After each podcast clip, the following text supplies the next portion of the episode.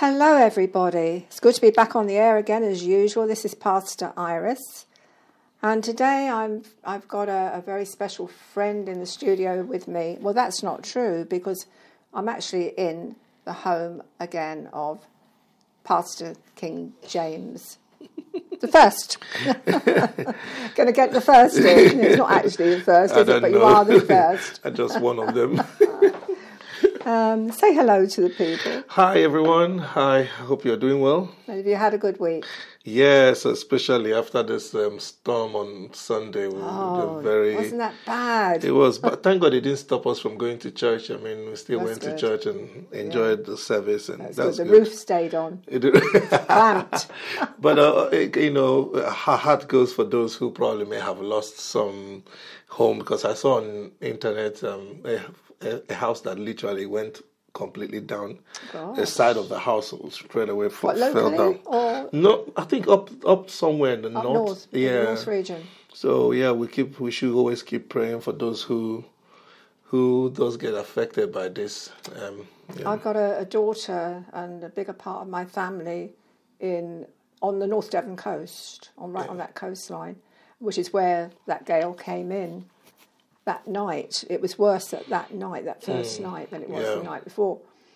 And my daughter was really worried about her roof, and they've just had had the house done. Mm. it's one that they they bought, and they wanted to sell it and come back mm. to Kent. And um, one thing led to another, and I think they were sort of hanging on to it. Yeah. she was really worried. They were up all night, and they did get a, a little leak. Wow. But it just shows you, doesn't it? Yeah. Yeah, so the night before had been fine. It is indeed God that is keeping us. Life is a bit like that, isn't Absolutely. it? Absolutely. You don't know what's going to happen. That's why we need to always remind ourselves that we are saved by grace and by grace alone.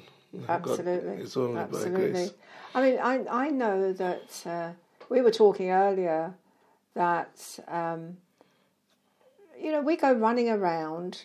We think we've got to go running around, standing on street corners shouting at people, be saved, you know, be mm-hmm. saved. Mm. Well, we don't because God has already ordained who he will give his salvation to. There's actually a verse on that in the Bible. Is there really? Yeah, and it actually takes the pressure off because God has not only ordained what he's, he's doing in everybody's life before we're even born, he has actually ordained whom he will give his salvation to. I, I might have a different view to that. well, it, may not want to hear my view. But, it, you know, some yeah. people don't recognise it or turn their back on it. That is different. Yeah. I was going to ask you. You know, you was mentioned earlier on grace. Yeah. Grace of God. Yeah. And I think that's possibly what what it's all about because we have the right to refuse. God gave everybody a free will, and and, and and and that's what you just said. Now is the the word free will is why I say I have a different view to that. Mm. That it really doesn't matter who God has ordained to to be saved. If the person chooses not to be saved, there's nothing God can do about that. And that's what I'm trying to say in other words, or indirectly, what I'm trying to say is that God can't actually force anyone to be saved, or, or else then he becomes not a fair ju- God, a fair judge, and because he has to give grace and mercy and give these things, all of them are free gift to all of us. And we could look at lots of that in the scripture. The best scriptures for these things is Romans chapter 4, chapter 5, chapter 3 tells us quite a lot about this, um, even all the way to yeah, chapter six a little bit less, but more of chapter four and five talks about it's a gift, it's a gift, it's a gift, and it's now up to the individuals to choose it. What I would say, maybe in in in relationship to what you mentioned, is that God knows who. You could say God knows who will be saved because He's omniscient, He's he is all knowing God. That's right. Yeah, he's all knowing. Right. So God knows who will be saved and who will reject. Maybe that that I will say yes to, but whether that God then picks and chooses who will say yes or no, I don't think that will be correct based on free will.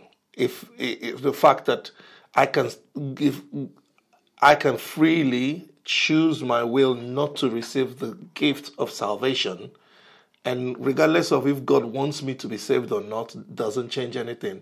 And the scripture just tell us that it is the God's it is the will of the Father that all men might come to the knowledge of his son Jesus. Based on scriptures like that tells me God wants everyone saved. Um, but whether everyone will receive is another thing. But maybe since we talk, you mentioned grace, maybe it's a good subject to talk about.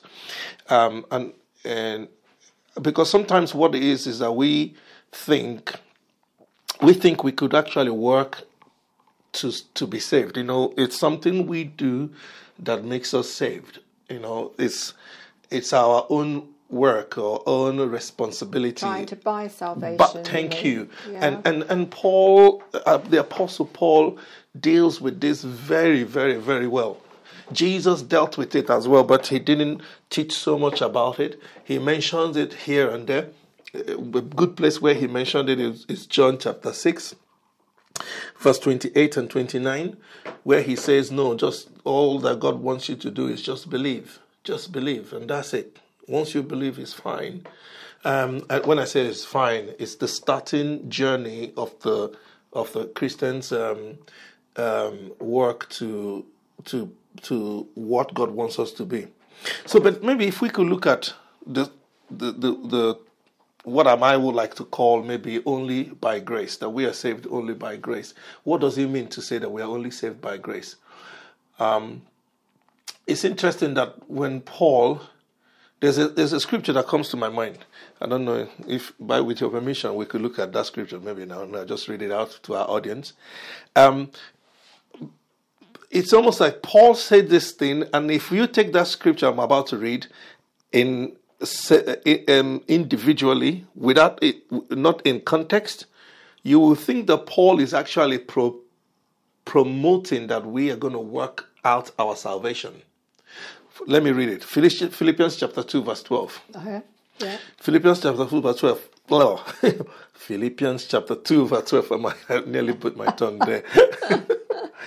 Therefore, he says, My bro- my beloved, as you have always obeyed, not as in my presence alone um, only, but now much more in my absence. He now says this, and we quote it quite a lot walk out your, sal- your own salvation with fear And, and trembling. Oh, so he yes. says, Real walk out your own salvation with fear and trembling. Now, I just I will pause there because when you read that alone, it sounds to me like Paul is saying that you have to work out your salvation. In other words, it's you that is going to determine whether you're going to be saved or not. Do you, understand what I'm saying? That's what that sounds like. Do you think that's why Paul called it our hope? Because we hope that we will get there. We hope that we'll we'll be saved, or we because it's a substance of faith, isn't it? Hope is a substance of faith. Yes, uh, faith is a substance of hope. Yeah, faith Actually, is it's the other way around. Yeah. way around. So when he talks about it's your hope, Mm. then we have to have faith that what God has said we have to do. So we do you think we have to then hold on to that faith to explain what you've just said in, in a roundabout way? Okay, so th- that we have to. Let me see if I understand your question. Um, that we have to hold on to our faith, yeah, to do what? Sorry, could you say To- that? To work out our salvation. Okay, I don't think so. That's what. It, having said that, uh, most of what we're going to talk about in the area of salvation has to do with faith. And it's important that you hold on to your faith. So that's why your question is not that simple for me to answer because it's, Oh, it's, it has something to do with it, but not entirely. Yeah. Okay. What Paul is dealing with here is, first of all, he made this comment, and I'm on purpose mentioning just that fir- fir- particular verse 12, first of all, just to make to emphasize that sometimes when people read scriptures out of context, read a verse out of context, it could mean a whole lot something that is different from what the the person Yes. is actually saying. Exactly, especially when they only take half a verse. Thank you. And th- this is even one verse. You have to read to the next verse. I uh, let me say something in this at this junction. Whenever someone, sometimes that happens, my wife will maybe sometimes say to me, "Oh, I don't understand this verse. Can you explain this verse?" I said, "Okay, fine. Read the verse before. Read the verse after." Yeah, you always get the meaning by reading the verses before and then maybe immediately the verse after that particular verse that gives you an idea of context okay so let's look at that it will seem very contradictory for paul to be preaching that you have to work out your salvation because paul is the same person in the book of colossians chapter 2 saying don't let anyone hold you down again by telling you don't taste, don't eat, don't touch, don't this. Let no, let no one bound you again. Paul was the same one that was talking to the people in Galatia saying to them, listen, who have put you back again into this law when God has already saved you by his grace? Who has, who's forcing you again to try to go into circumcision when you don't actually need it? So Paul cannot be contradicting himself and preaching again that you need to work out your salvation when he's already been saying, no, your salvation is for free Yeah. in the book of Romans. And we, I've just read for us Philippians, which is actually written later after the book of Romans. Anyway, um, now let's look at what Paul is actually saying. Before we could do that, let's look at the actual meaning of salvation. yes. What does it? Yeah, that's a good place to start Yeah. because sometimes you, if Paul says "work out your salvation," is it actually us working out our salvation? That's a question we're going to try to answer. What is salvation? Salvation, actually, according to the dictionary, is in, in Christianity says salvation is the fact that Christ has saved a person from evil. Even dictionary explains this um, that the fact, I like the word fact there, that, that, that, that in other words, it means that it really did happen. it's not um, a figment of someone's imagination, it's actually the thing that really happened. That Christ that saved a person from evil. Okay, to take note of that, Christ saved a person from evil. That's what salvation is. Of course, second number two of salvation, according to the dictionary, says salvation is Uh, of someone or something is the act of saving them from harm, destruction, or any unpleasant situation. Harm, destruction, or any unpleasant destruction. Now, if we're saying work out, if Paul was actually saying work out your salvation with fear and trembling, then that means you have the power within you to save yourself from harm, destruction, and any unpleasant um, situation, and also to save yourself from evil. So this brings me to a question. The first question here is: Can we really save ourselves? Can we? Can human beings really save ourselves from evil? Does any human being have the power to save themselves from Satan? The answer to that is no. No human being without Christ is powerful enough to face any demon or the angel or any being beyond our own realm. That's right. Absolutely. Okay? Yeah. We are literally powerless when it comes to the realms of the spirit. The only thing that gives us the power is Christ Himself. Mm. So, in other words, number one, we can't save ourselves. The answer to the question, we can't save ourselves. And the second answer to that is that why can't we? If we can, if we agree now that we can save ourselves, so why can't we save ourselves? It's because only God can save mankind. The only one that can save mankind from evil is God Himself. Okay? Now, before I said all that, so I will now read, read the verse 13. And you could see what Paul was trying to get to. Even Paul have just said, work out your salvation with fear and trembling. Yeah? Verse 13. Listen to what Paul said. For it is God who works in you both to will and to do his good pleasure. That's right. So it feels contradictory that you tell me, work out your salvation with fear and trembling, for it is God. For the word for there is because. It's like saying, work out your salvation because God is the one saving you. In other words, that work out here is not work within your own power, it is actually aligned to whatever God is going to do through you or want to do um, with you.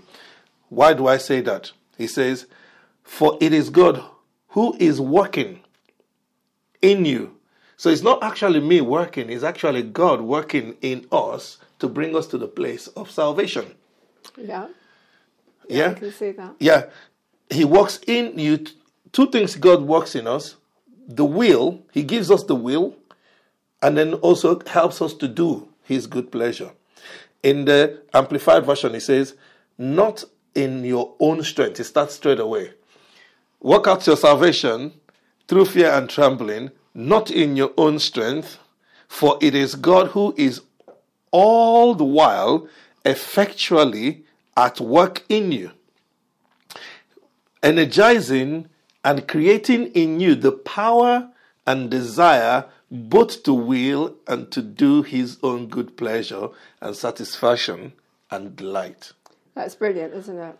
And, and also, the way I see that, that particular emphasis in fear and trembling is if, if, if he was talking to an unruly church or group of people Hmm. and they had been doing things in their own strength, you just be very careful because that is not what God has told you to do and you Hmm. can't do it that way. You need to be listening to God. That type of instruction. Yes. The, it, the instruction here is there is, is, if I must rephrase what Paul is saying in these two verses, I will rephrase it like this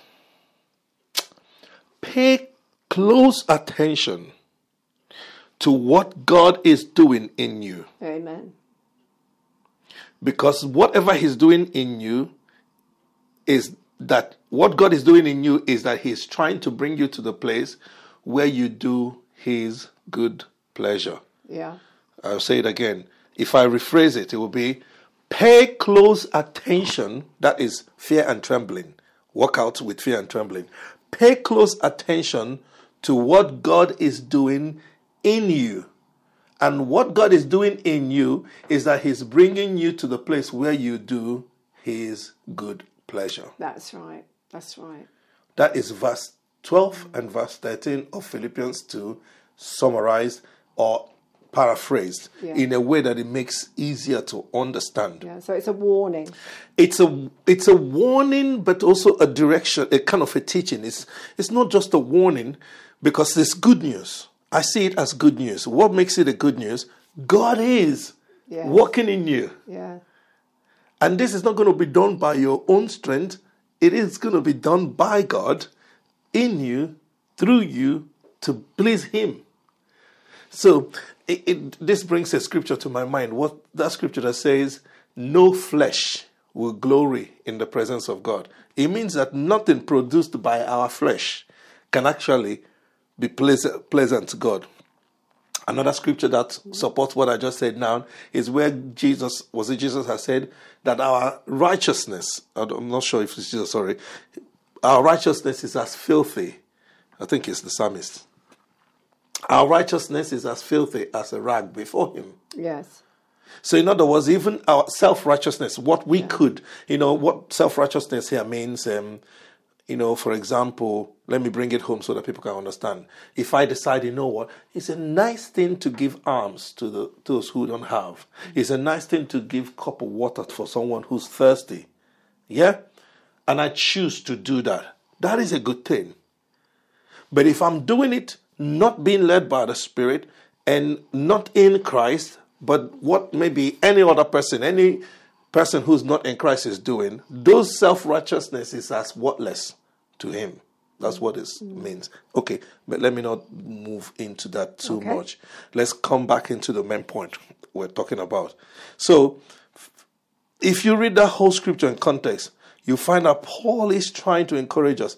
And then this is what he goes further to now say in verse 14 do everything without complaining and arguing so that no one can criticize you. Live live clean innocent lives as children of god shining like bright light in a world full of crooked and perverse people. Hold firmly to the word of life. Then on the day of christ's return i will be proud that I did not run the race in vain and that my work was not useless. That's just giving a whole picture of what Paul was talking about. But if you look at that verse 12 and verse 13, work out your salvation not in your own strength, because God is the one working in you. So, which simply means pay close attention to what God is doing in you and how He is helping you to be more like Him. This also relates to people who don't know God.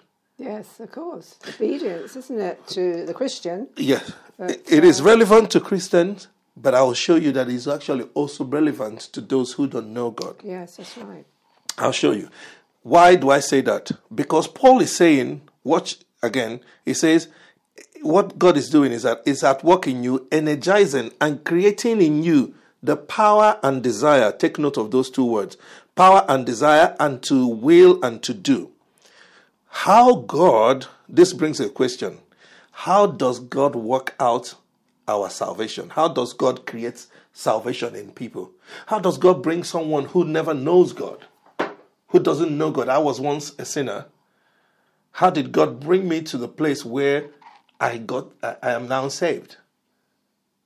And I love him and I want to be with him and I and I'm and I go few if I go a day or two without praying, I feel like no no there's something missing. How did God bring me to that place? Is it an automatic thing? How does that happen?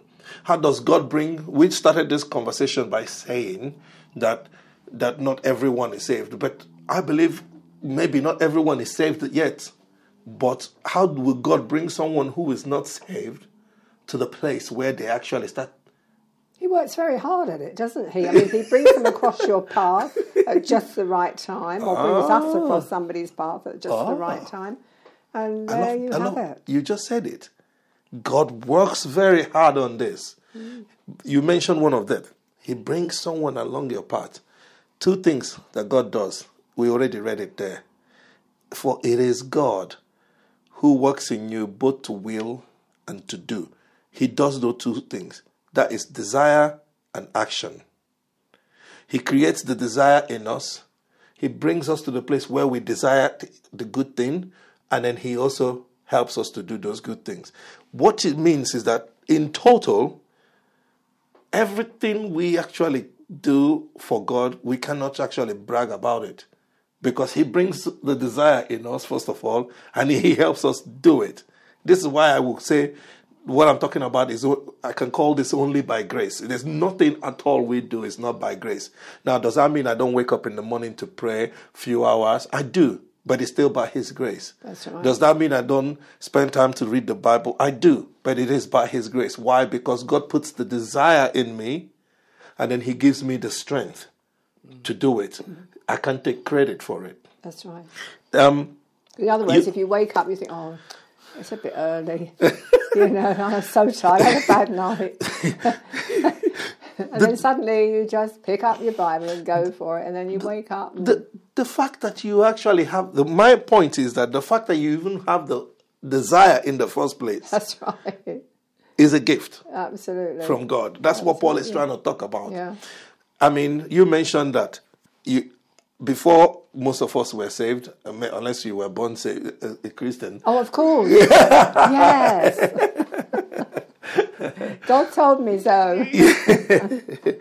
um, yeah. Before most of us were saved, what happened to us is that someone, he brings someone along a path, or some television program, or some newspaper, or some testimony those testimonies, those informations, those preachings and teachings, what they God is using to with those things to do is to create the first first of all the desire.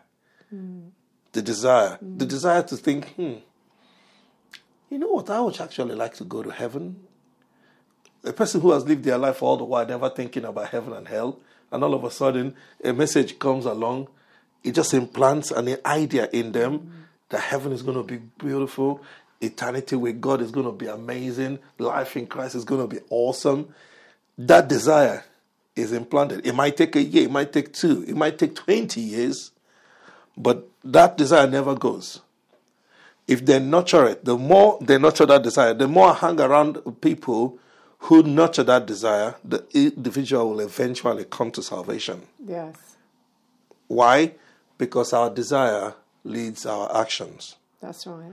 It is hard for us to do things that we never really thought of, that we never really, even if it's consciously or, you know, what they call subconscious, it, you know, beyond our conscious mind, it's usually what we think of that we end up doing. Yeah, because I think you, I know you're right there. Because anybody that doesn't really or hasn't yet met Jesus mm-hmm. would look at that as a spiritual apparition, ghostly, scary, mm. and uh, outside the body type of experience, mm. which is absolutely totally illogical yeah. and could be also that person's not in their right mind talking to me like that. Yeah. And and I can understand that when people are around that anointing, it permeates and softens. We think God is not scientific. People think God is just spiritual. And we don't know that everything that God is, is scientifically could be proven if we have the knowledge to understand what he's doing right. it's not and how he's doing. Fiction, it's not a fiction. It's actually it, it, it does it's literally could be scientifically proven. Either some chemicals in your body kicks in and then it, it, it reacts with a chemical in your body and the other chemical that helps your brain to think a certain way and then uh, it God works. He created this. He made our DNA. So Christians who believe that God is a creator, you have to believe that He's that detailed to create a DNA. The language in our DNA is just ridiculous. The codes in our DNA is the, the detail of it is way too much. So we need to understand that we serve such a God that is very detailed well, in what He's doing. There is one. And, sorry. Yeah, there is one on. thing that's so obvious on that DNA. Mm. We can't change our DNA, but no. we can change our genes, mm-hmm. but it doesn't change the, the DNA. Yeah. Because the two work slightly differently. Yeah, but the point I'm making with the DNA is that a God who could create that that it's level of intelligence, that level of intelligence yeah. is is not going to be foolish or stupid when it comes to touching the heart of a person, bringing a person to a place where they could desire something that is good and then follow through with that thing that is good, which is what Paul is saying. Yeah. God is working in you both to will and to do his good pleasure. Do you think that God will be vague in what He's doing? No, it is all planned, it's all staged. He knows the right person to bring your way. He knows the when you're going to meet that guy on the bus. He knows the right person who's going to come to you when someone slaps you in the face. He knows when you're going to have an accident, the right doctor you're going to meet. The, the, the you told me a That's story right. before you started. Right. The word that you entered in, yeah. He planned every single thing. The people you spoke to, the people who spoke to you, He is it's all networked Thank together. You. God is working in all of us, both to will and to do. Now, this does not negate, negate people's will to receive. I could desire something good, but I could work against that and still do opposite of what I desire. But at least I'm trying to say that our desire is what brings our action, and that's how God works out our salvation. So running. I know we're almost running out of time. Are we? Yeah, we got one minute. okay, maybe just to just to mention the, the main point here I'm trying to make here is this: is we can't save ourselves. Okay, not not in a million years. The devil is way too strong for us. Any any spiritual realm is way too strong for any human being. So you have to only depend on God for salvation. That's one. Two but how does God do it? God does that by giving us the desire. He puts the desire in us. He does it in lots of ways. You could sit in the park looking at the birds, and all of a sudden, the way the birds just taking off gracefully, flies and just moves from one tree to another tree. all of a sudden you start thinking about your problem. Why am I still in this same situation? Why can't I just get up and leave this this work and join the other work? It just that's how he does it. Yeah. And then before you know it, that thought leads to your action of moving that job, going to internet to research for a new job, and yes. So that's one. Two, what can we then do if we can save ourselves? And it's God that saves us. I just want to quickly mention the three things we could do is number one, we can receive salvation. Yep. It's a free gift. Just receive it. When that desire is in your heart, let God lead you all the way through. If you're listening to this and you're not saved, or you know someone who's not saved, just encourage them to go through with that thought that they have in their heart. I I was listening to the radio the other day of a, a, a terrorist, a, an Islamist terrorist, who was already planned his attack and he's going to go through with it. But guess what? He started having this second thought. Mm. Started having this second thought, and he just followed through with that second thought, just to prove that he is. That thought was coming. Am I really, really pleasing God mm. with this? And that thought led him to end up being a Christian. Yeah, amazing. Abandoned his terrorist plan plots that he was going to attack here in UK. Yeah. I was listening to LBC radio and the guy said this, and I was like, wow, yeah. it's amazing how God puts the thoughts in us and leads us all the way. So, first, receive salvation. Two, humble yourself before God. And three, hold on to His word. And that's how we work out our salvation through fear and trembling. An amazing way just to leave this session for, for today. But I know you're going to be back, and um, just for our listeners' sake, we will be continuing with whatever God puts on our hearts. So we say bye bye for now. Bye bye.